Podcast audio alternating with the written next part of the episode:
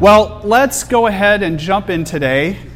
Today, it's time to address the elephant in the room. Today, we're going to talk about the impact to the global church that the COVID 19 pandemic has had on us. And what happened? Why did it happen? What was the state of the church just prior to the pandemic when it got going in late 2019? And what were the effects? And as we get through all of this, it might seem terrifying. It is.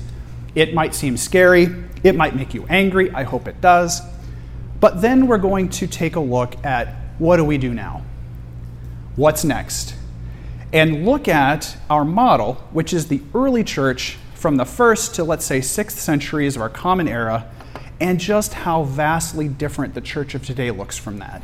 Our goal for today is to look at the church from its very beginnings, to look at the solutions they had to the problems we face today and see if we can apply some of those same solutions to our own lives and our own church so that we can continue to not only thrive, uh, survive, but to thrive. Well, if uh, you're living under a rock, and I know you're not, um, you are probably keenly aware that over the past 18 months, the church has undergone massive disruption. It's terrifying. We've been gutted. No church on earth has been immune from this. In fact, I cannot find a single example of a church with higher attendance today than just before COVID. And so, what does that church look like? What did it look like in, in this case, September, uh, uh, and we'll get there in just a second, September of 2019? And what did that church look like? How does it look today? And let's draw the contrast, but you can see just how crazy things have gotten.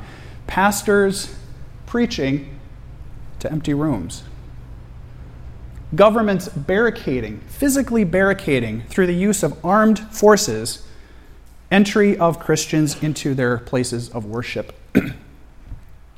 Churches that, these grandiose buildings that have become places where you can stick your face on a pew. What? And yes, if you're looking closely here at the bottom right hand, that is a pastor performing an infant baptism with a water pistol. This is how far we've fallen. I hope it shocks you. Well, we know that the effects have been devastating. what did that church look like? We need to understand it to exactly what has failed so that we can fix it. What did the church look like in September of 2019, just prior to the pandemic? Well, this is my list. I have a feeling decades, even centuries from now, scholars will pore over the, um, the data from our era to try and reconstruct what happened. It would certainly be something that would take much longer than the 40 minutes I am planning for today, but this is a brief overview, I would say. what does the church look like today? And how it is so vastly different from the past? Well, first of all, it looks like this a highly structured, once a week entertainment venue that's a show. And I like to make this analogy today that the church has become a movie theater. Just look around, folks. Like, literally, look around. You're in a movie theater. All the hallmarks of a movie theater, and we have trained ourselves behaviorally to act like we're in a movie theater. What's a movie theater look like? Well, it's exactly what you think it's dark. There's a stage or a screen in which you consume entertainment passively. You attend a movie with no expectation of interaction or engagement. You are there simply as a passive bystander to consume entertainment, to be served. it's a dark room. What happens when you walk into a movie theater? It's dark. What do you do? You sit as far away from everyone else as possible. Unless you're me and they sit right in front of me. I don't know why. Uh, maybe I smell good. I'm not sure. But, uh, well, what else do you do? You're quiet. Shh, don't talk. Don't talk to another human being. That's really bad. What else? You slip in late. Um, a lot of people will actually come late to the movie th- uh, theater because they don't want to watch the ads, they don't want to watch the previews for the other movies. They might get there 15, 20 minutes late. They slip in, unseen, sit down, consume the movie, and guess what? They leave before it's even over, slip out before the credits are even over, and the whole time not engaging at all. That is what the church in the 21st century has become. It's much more than that, though. Church has become this, this venue for very large impersonal gatherings. Uh, how many Bible students graduate from seminary to become a pastor, and their primary goal is to be the next megachurch pastor. I want to be the next megachurch leader. And thus, this, this move towards these va- oh, sorry, yeah, go back, sorry. This move towards this vast, these vast gatherings, um, uh, it creates this environment where you can't have personal fellowship with others. I mean, you're just basically consuming uh, the, the show and the, the attendance becomes the primary goal. I can't emphasize this enough that churches today are doing everything they can to attract the widest audience they can, maybe, maybe originally out of some kernel of, you know, um, coming from the right place, but it becomes this thing that they will not threaten their attendance for any reason whatsoever. So do not risk any kind of action or program that might scare people off. And thus, attendance, not the gospel, is the primary goal of of church. And in fact, this model that church is just this thing we do on Sunday for an hour. Okay? Show up on Sunday morning, I, I do my church thing, I consume my entertainment, and I go home. the other thing that's happened, and again, some of these might be something that you see every day, don't even think about. This idea of a focus on a single charismatic leader. There's one guy at the top. He's the guy on the screen. He's the, the big face, the big personality that's driving the whole thing. Well, in this system, you can see how fellowship becomes optional, even discouraged through the system itself. The structure of the system does not encourage it. And especially this idea of this, this growing megachurch trend, um, there is a complete disconnect between the leadership at the top and all of the other people that are attending. Of course, that's the way it has to be. Um, no offense to my buddy Joel Osteen, there is no way, and he would even admit this, there is no way for Joel to interact one on one and have a personal relationship with each of the 52,000 people that attend his church services every week. He just can't. But more importantly than that, and this is something I think is, is completely. Um, is, is completely forgotten today is this idea of a focus on the breakup of social units when you attend church activities. I want you to just think for a minute. Um, if you are a family and you show up to church and you have your spouse uh, and you have your children, what happens as soon as you get in the door? Split you up. Children go one way, adults go the other. Even the children are usually split up into separate um, classes or services. Uh, the adults go do their thing. Today, I would, I would venture to say that the vast majority of us do not spend enough quality time with our entire family doing church? How many of you have sat with your kids in worship? How many have sat with your kids in Bible study or in prayer? I, I, I, made the comment here in the first service that this is really important. Your children are watching you for what to do.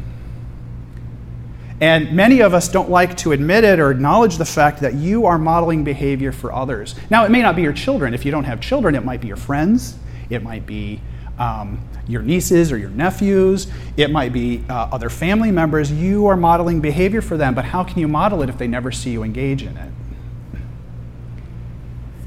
The other thing this happens is this idea of multiple services. We're very reluctant to spawn new churches because we want to have big fancy buildings, and so what we end up doing as a compromise is having multiple services. We do it here at Pathway, it's very common. but what ends up happening? You have half the church that never interacts with the other half, especially if you have a dedicated service you go to. I will admit, and, and I am very guilty of this, I know very few people in the 9 o'clock service, and I'm an elder. Why? Well, I teach at 9 o'clock. And so my, my Sunday service, worship service, is the 1030. It just separ- it's a natural separation that prevents people from getting to know each other. And I want you to also uh, know um, our leadership is looking at the engagement numbers for Pathway and attendance. We do keep attendance records here. Some very startling statistics have arisen. The first one is over half of the people that call Pathway Church do not attend regularly. Um, in fact, about 50%, it's a bell curve, attend about twice a month.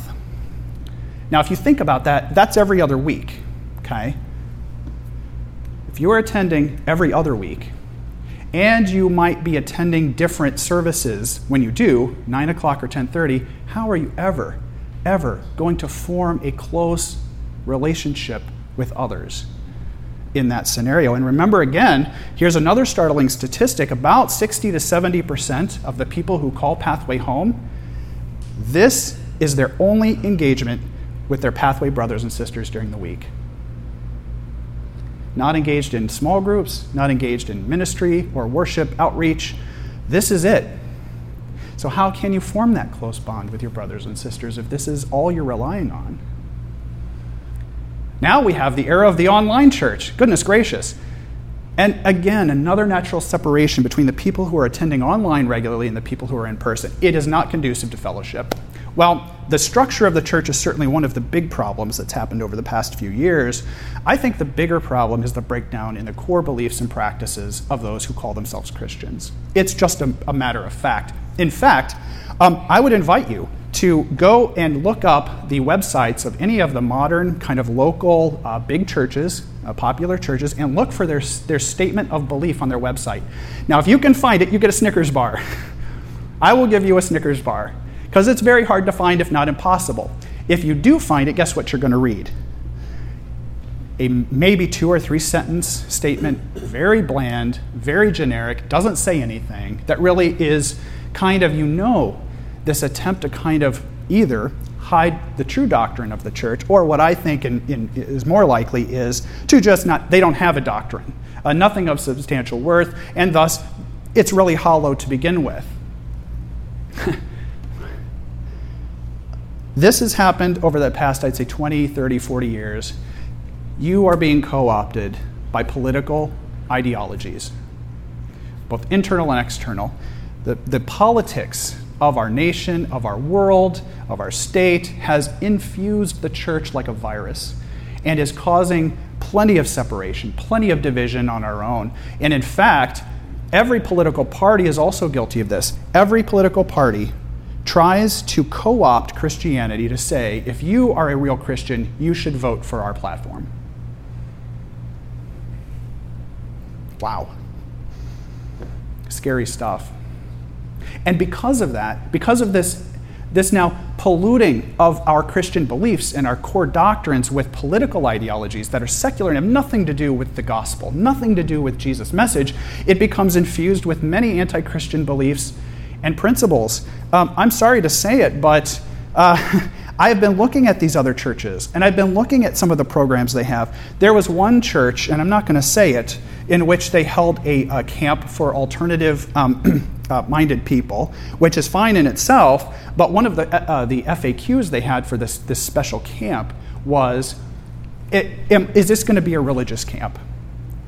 Guess what the church said on their website? No, we will not discuss any religion at this camp. In fact, we believe it's good not to discuss religion because of all the people who have been burned by religious ideology and practices in the past. And because many of our members are atheists and we are fine with that, okay, well, that's not church.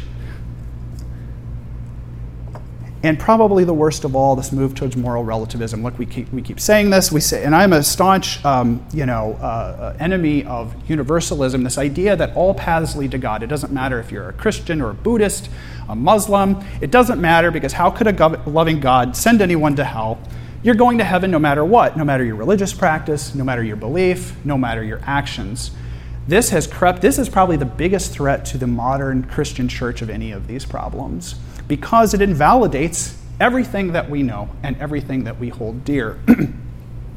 you only have to look to some of the most popular Christian authors that are out there today. And how many people have heard of Rob Bell? Just curious. Has anyone heard? Okay. Rob is a Christian pastor, megachurch founder, who has come out staunchly against the, the belief that Jesus is the only way to God. He advocates openly that all paths lead to God. And in fact, says that the Bible is a big problem in our world today um, because he feels it is full of error and, and should not be believed. He is even happily quoted as saying this But sometimes when I hear people quote the Bible, I just want to throw up. Well, that's the world we live in. How far we have come, folks how far we have come down the toilet. Well, now, In September, October, November of 2019, COVID hit. And, and it is not so hard to see how this entire house of cards collapsed on itself. The whole thing is, is collapsing today under its own weight, the hollowness of it. Well, I think it's really important to kind of draw some parallels between how the church of the past dealt with global pandemics and how they dealt with it today. Here's the elephant. If we could go to the next slide here. I want you to really understand this. The church of the first through the sixth centuries faced some of the most devastating pandemics the human race has ever seen. Period. I have a PhD in disease. I know what I'm talking about. You have never seen the Black Death. You haven't. Still exists in parts of the world, and there's probably some people in our congregation here that can attest to it. Ebola, the Black Death, they're very similar in their mortality. You've never seen that. We, we exist in a bubble, folks, in the 21st century in the West. Our medical miracles are marvelous. Say that five times fast. we have no idea how this is. Can you imagine the, pl- the plague of Justinian? Um, and that's probably a low estimate there. Probably killed half of every single human who got it. Every other person died. Well, you might be thinking to yourself, okay, what did the church do? What was the church's response in the past? Completely different than today. This is documented historically. As soon as these plagues broke out, you saw an immediate and unified call to action by the Christian community. They jumped in to help. they went directly to the communities in which the people were dying and helped them. They cleaned up their filth. They touched their sores. They cleaned up their vomit. they made them comfortable for their last days. They got them food, they got them water. they didn't ever hesitate. They made their decisions based on faith. They believed that the Holy Spirit was the being to consult to drive their actions and their beliefs. The Holy Spirit said, Don't worry. It's going to work out one way or the other. How many people in here are going to die? Raise your hand. If you don't, I want to talk to you. I would like to drink what you're drinking. There's no promise you're going to live forever. I joke in my class death runs in my family, it's 100%. They stepped out in faith, knowing that it was the gospel that had to be preached, not their fear of the world that they needed to put paramount to everything else. And here's the most important part the churches never stopped meeting, period. Forget the Roman persecutions. Forget the communist attacks on religion of the 20th century. Forget the Protestant Reformation. The church never, forget all of these plagues of the first six centuries. The church never stopped meeting. Now, they may have had to go underground because of, of government persecution and they met in secret. They still met. They met often. They always met. well, what was the effects of that? All the Christians died. No, that's not what happened the gospel was preached. Amen. Amen. Come on. The gospel was preached.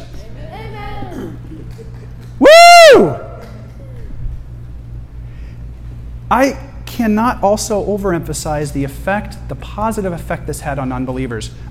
One of the reasons that Christianity spread so rapidly in the third century of our common era is because the non believers saw what these Christians were doing in the communities that had the most destitute, the most poor, the sickest people, the most marginalized. They were going into those communities, primarily in large cities, scary places to begin with, and they were doing their Christian service, helping others.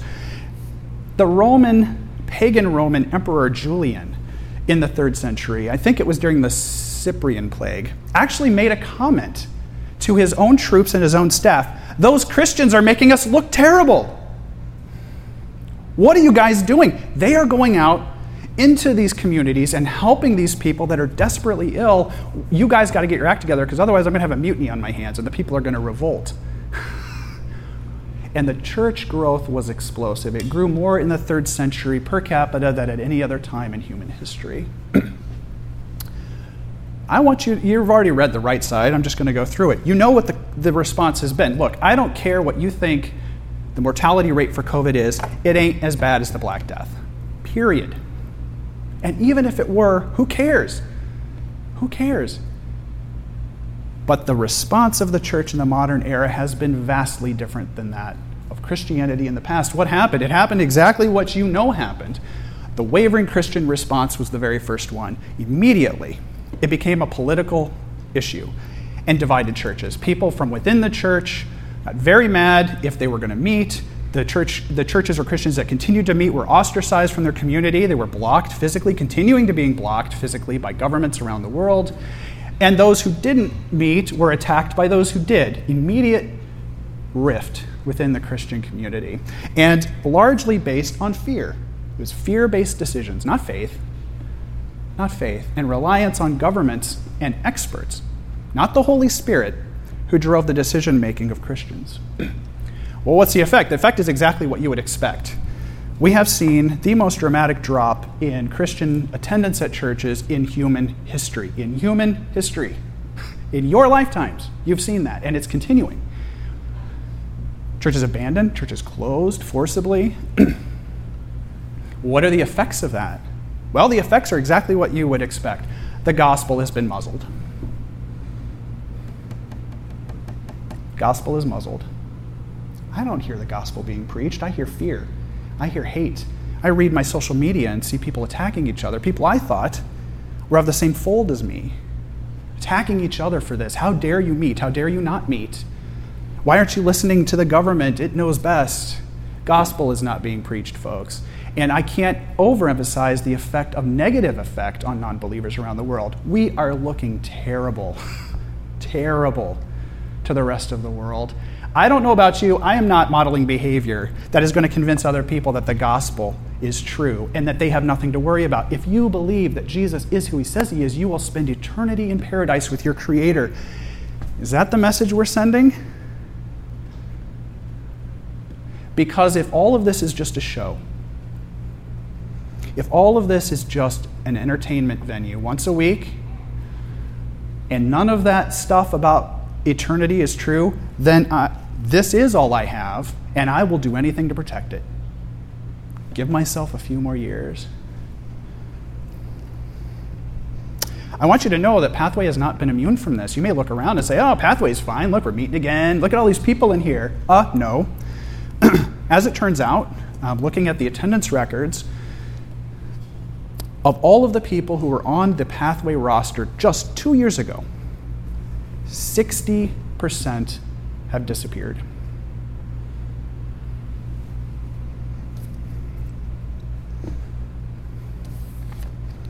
What can we do? Ah, now you're really brought down. You're like, geez, this sucks. what a depressing conversation. It should be. I hope it strikes you at your heart. It convicts me. What do we do now? The good news is we have a model to use to move forward. We're going to look at the early church. How did the early church function? What was its structure? Is very different than today. What can we learn from it to move forward? Um, studying the early church, we have some major categories here that we're going to talk about. First of all, this focus on small group fellowship. It wasn't a huge show, it wasn't a mass entertainment, it was small group fellowship, intimate and personal. It was a place of integrated worship. Everything was integrated worship, prayer, Bible study, eating together, service and outreach. All are hallmarks of the early church that we're going to take a look at briefly today. okay. First, we're going to start with fellowship. And I can't, again, overemphasize, I know I say that all the time, can't overemphasize the fact that fellowship was the core fundamental practice of the early church. It wasn't Bible study, it wasn't hitting people over the head with a Bible, it wasn't, um, it wasn't worship, it was fellowship. Number one thing you did was meet, typically in a home, somewhere between one and five families worth of people. It would be a mix. Everyone was there simultaneously men, women, children, parents grandparents, grandchildren, believers, non believers, all together at the same time in the same room, fellowshipping, playing games, laughing, crying, telling stories, loving, building each other up. Very unstructured. There was no agenda. Folks, you didn't show up and there was like, here's the list, here's what we're doing today. It never happened. You just show up. You might show up and immediately break into song You might, you might show up and immediately we're going to do Bible study, you know. Um, and that's another thing. This was, a, this was a decentralized leadership model. You didn't show up and there was one face that ran everything. That never happened. Not in the early church. Many people of various levels of maturity and knowledge and wisdom and age would be teaching and guiding and, and worshiping and, and teaching new songs or teaching Bible passages, men and women, both. but here's the thing the social group was maintained. Your kids got to look at you and watch you and learn from you. They learned how to pray from you, they learned how to read the Bible from you. And you could monitor their upbringing. You could monitor their growth so that if something happened, you could intervene immediately, right? It was daily. This was not a Sunday morning at 9. Thanks. Sunday was, of course, a revered day. Um, on the calendar, you met every day. Every single day, usually at night, sometimes more than once a day, but it was, it was almost always daily. Um, you'd be done with work. Sometimes you worked with the same people. You go home and you would meet at night. And it was a very festive gathering. It was celebrations. Um, the Christians of the first century celebrated everything birthdays. Um, in the beginning, Jewish holidays, because many of them were from the Jewish community. Um, you would celebrate all the Jewish festivals. You might celebrate other secular festivals that weren't directly in contradiction with your beliefs. The, the Christians of the first century celebrated funerals. In fact, people of the era remarked how weird it was these Christians were celebrating funerals. Why were Christians celebrating funerals? Just say it. What's that? Life begins. You life begins. Death is not the end. And people thought this is so weird. What do you mean you can live forever in paradise with your creator? Let's read the Bible. Scott.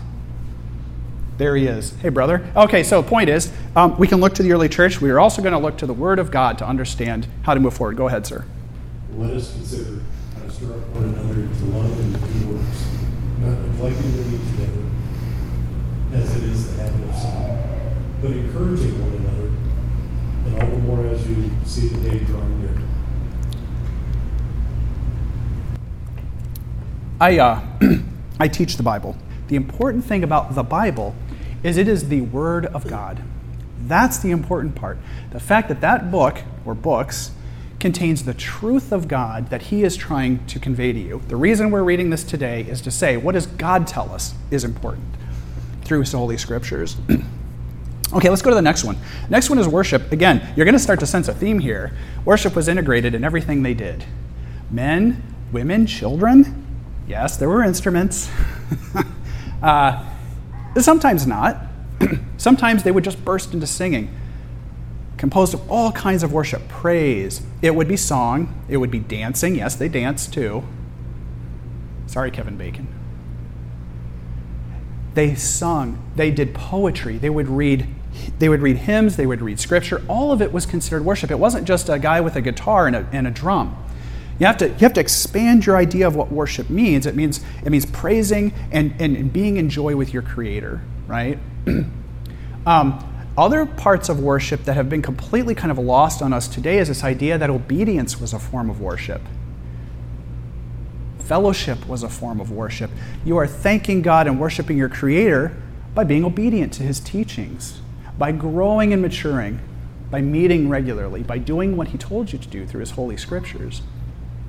Again, this was all part of the festivals, celebrations. It was very exciting. It was electrifying, and this is what drew so many people to the faith. Okay, Scott, you want to read this passage too, please? Colossians 3. Let the message of Christ dwell among you richly as you teach and admonish one another with all wisdom through psalms, hymns, songs from the Spirit, singing to God with gratitude in the heart. And whatever you do, whether in word or deed, do it all in the name of the Lord Jesus, giving thanks to God, the Father, through him. Thank you, sir. Okay. I think Joel is next. Let's see. You're going to do great. We love you, Joel. Everyone give it up for Joel. Come on. Woo!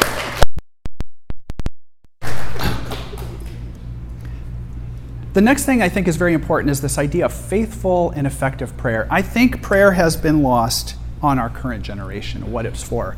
I, am famous for saying prayer God is not a vending machine. God is not a vending machine, folks. He's not just there when you want a Diet Coke and you need something from him. Well, I've tried everything else on my own. I haven't talked to you in a long time, but I really need this thing. Maybe it's a new job. Maybe, um, you know, I'm sick. I need help. Maybe it's money. Please give that to me. Amen. that is not the point of prayer. Prayer is primarily focused for you to develop a deeper relationship with your Creator. Period. Period.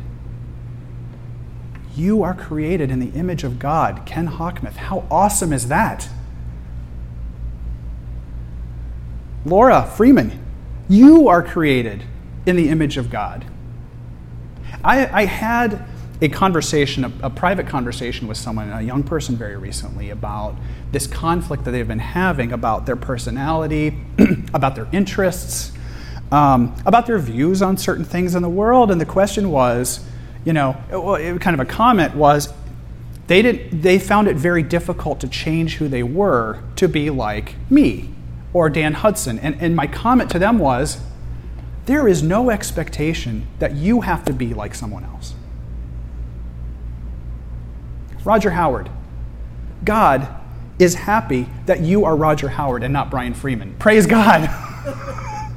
Praise God. Right? Kelsey Hudson. God is so happy to get to know you. His beautiful daughter, who is different than Roger, is different than Ken. He wants to get to know you personally, your likes, your dislikes, your struggles, your strengths your weaknesses, what you want out of this world. That's prayer, folks. That's prayer. What an awesome opportunity you have to talk to your Creator personally and directly every day and night and tell Him about you. And here's the other great thing about prayer it's a two way street. It's a two way street. This is so hard. And I've been trying to train myself, and I, am trying to help others to understand that listening during prayer is just as important as talking. How many people pray right before they go to bed at night? It's common. I know you do. I know you do. And it's fine. What I'm saying is, that's not a bad thing. What I'm saying is, I think it's also good to try and, excuse me, pray at other periods of the day when you have some time um, alone, with the lights on, sitting up, in order so that you can not only pray to God, but have time to listen for his response and not fall asleep like I would do. Listening to God's response is really hard. It's tricky, I get it. Um, the idea is you pray and you spend your time talking to God, but then you spend some time, minutes, many minutes, just close your eyes and listen. Empty out everything else from your mind and listen. What do you think God is telling you right now? Focus on it. Listen, focus. Practice doing that. That's your homework for this week. You have one thing to do, and that's to go out and practice listening during prayer. Okay? What else do I have to talk about here? Uh, uh, okay, I think that's good. Why don't we go directly to the Bible study? Wait. Scott, then Joel.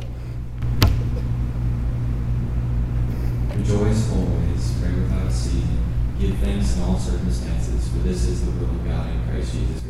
Woo! Pray without ceasing. You don't have to say amen. You don't have to start with, Dear Heavenly Father, bless my uncle's uh, heart. Um, my uncle um, uh, went to seminary. Um, to become a pastor. And he was a great guy. Uh, when we would get together for family meals, he would always start the meal with the most elaborate kind of old English prayer thou and thee and thy this it was heavily polished and it sounded uh, good. I had no idea what he was saying. And you know what? You don't have to do that. You don't have to do that. Just be yourself.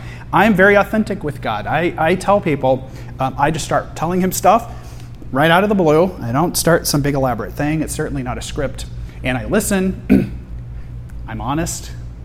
Sometimes I say things to him I would never say to another human being. He can take it. He's a very mature person. Just talk to Him. It doesn't have to be ceasing. It's always, always. And giving thanks, this idea that we start with giving thanks, we start with worship, we start on a good foot. the joyous heart. Uh, and then we get into the stuff that we might need. Okay, let's go to the next one here. This is mine. This is, yeah, this is my soapbox. I'm standing on it, right? Bible study was a core activity of the early church. Full stop. Now, in the first century, of course, because the Christian community grew out of the Jewish community, that would be the Hebrew Bible or the, the Greek version of that. They would read the Jewish scriptures. Uh, over time, as people like Paul and, and Timothy and, and John uh, and Peter, and of course the Gospels were written, those would start to circulate. The stories of Jesus would start to circulate, and that would also be read. This was a core activity of the early church. It was not something someone did on their own. um, in antiquity, people never read in silence. I know that sounds weird to say that. No one would ever pick up a piece of paper and just. It's, it's weird to understand. You always read out loud. When you read something, you would read it out loud. And, and one reason for that was because so many people couldn't read. You were usually reading in a corporate setting with many people who couldn't read. You would read it to them. Bible study was a communal activity. It's also a shared practice. There wasn't just one smart person, there's many people at various levels of maturity and knowledge of the Holy Scriptures who would be teaching men and women, older people, younger people. Everyone was involved with this. And again, you see the, the theme here. You know, it would be integrated with worship, there would be prayer. But here's the thing. um, again, getting back to this idea of the Bible, the Bible is not just something you memorize to, to wow other Christians with. The point of studying the Word of God is to equip you as a believer to know truth. What is the first thing to die in a godless society? Truth. Kill truth, and then they can do whatever they want. How are you going to know to rebut someone if you don't know truth? You should be able to spot a lie instantly when someone tells you something that is not godly, that is not righteous, that is not holy. You should be able to spot it in an instant. How many of us today are doing this? Look, I'll just tell you. Um, this is probably the one practice that has died the most in the common church. We still have worship. We still have this facade of prayer. We, we still get together, um, you know, in this kind of pseudo fellowship setting of Sunday morning. Bible study is dead. It is, it is literally on life support here. Why? Why study the Bible? Because it threatens the people who don't want you to read it. So important to be knowledgeable of the Word of God. Let's read the next one here. I think, Joel, you're doing this one too. Every scripture that is breathed from God is profitable for teaching, reproof, correction, and training in righteousness. Thank you, sir. That's a really famous one. Theopneustos, that's the Greek. God breathed. I'm not up here telling you my, well, it's my bend on it. I'm, I'm, I asked God right before this, I'm like, Holy Spirit, I want you, you to speak the word today to our congregation, and I want to empty myself of anything that's Brian. I hope I'm doing that. All right, let's go to the next one here. We'll start to wrap up. Um, this is the one that's in direct contradiction with today service and outreach. This was the primary means by which a Christian showed their faith through their actions. You can't have one blade of the scissor without the other. I don't know how else to describe it to you. Faith without works is dead. Your actions as a Christian are the primary means by which you serve God. The Christians of the first, second, and third centuries did not write checks and hope someone else would fix the mess and clean it up. The Christians uh, of the early era were all poor there were some rich people, yes, it did happen, but even they would be involved in Christian service and outreach. It was direct physical contact and assistance with others. They were cleaning up your filth. They were cleaning your, your bedpan and your vomit and your sores. this thought that, well, what did Jesus do? The thought that Jesus would even say something like, Whoa, there's a leper in our midst. Everyone go home cover your mouths, go home, and don't come back for an entire year until the leprosy is gone, and don't touch a leper no matter what you do. The ludicrousness of that is striking. It's ludicrous. Jesus, he is your model. He touched the, he touched the lepers. I can't even tell you, forget the disease part. the ostracizing of a Jew that would touch a leper. You were out. He did it. He did it. Don't be afraid to be ostracized for doing what Jesus told you to do. And here's the other thing this was, again, the dirtiest, most difficult jobs. It wouldn't just be the, the most horrible things. You, you would serve meals. But again, this wasn't a once a week thing. This wasn't, well, I got to get my service in for the month. I'm going to go serve burgers for this Saturday. It, was. you know, I think the Christians of the first century would look at us and be like, Where is your church? I don't see a church. It was every day, every day.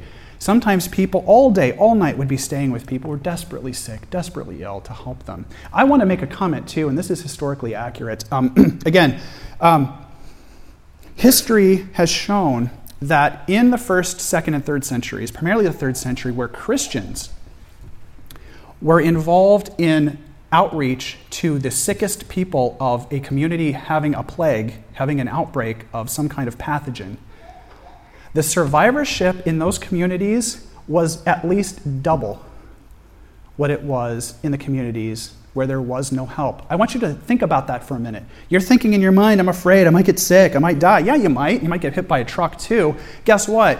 History has shown in communities where Christians were actively helping plague victims, you had a better chance of survival. Who wants to move to a Christian community? This guy. This guy.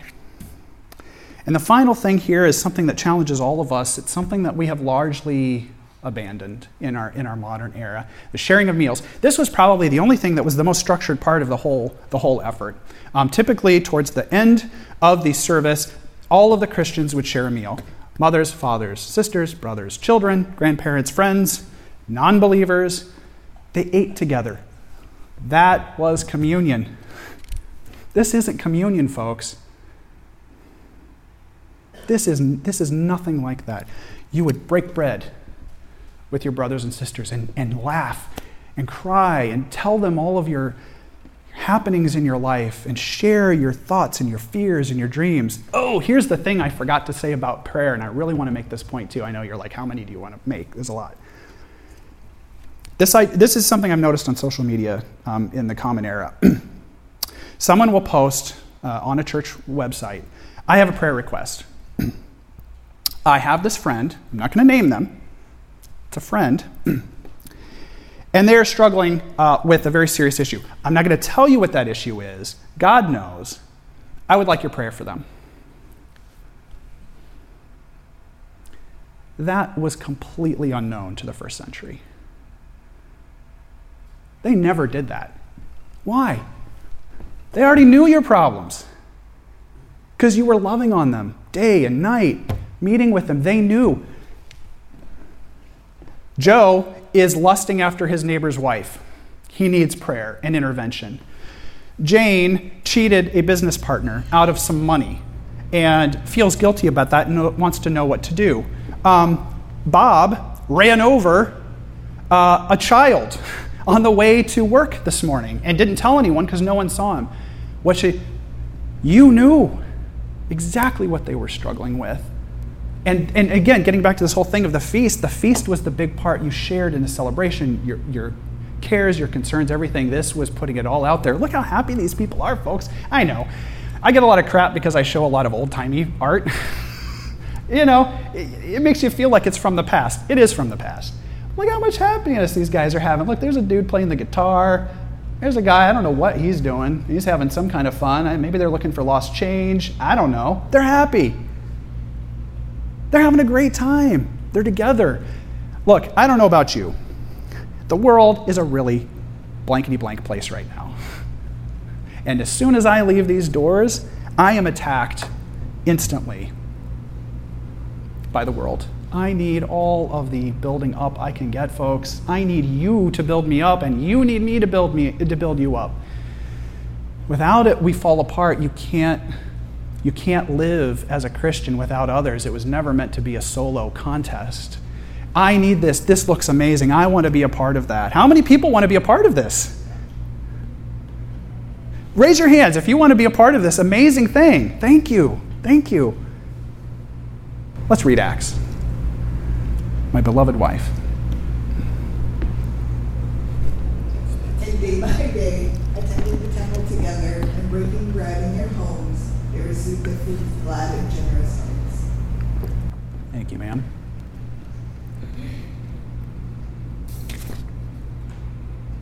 Did I skip the last one? I did. Do you want to read it?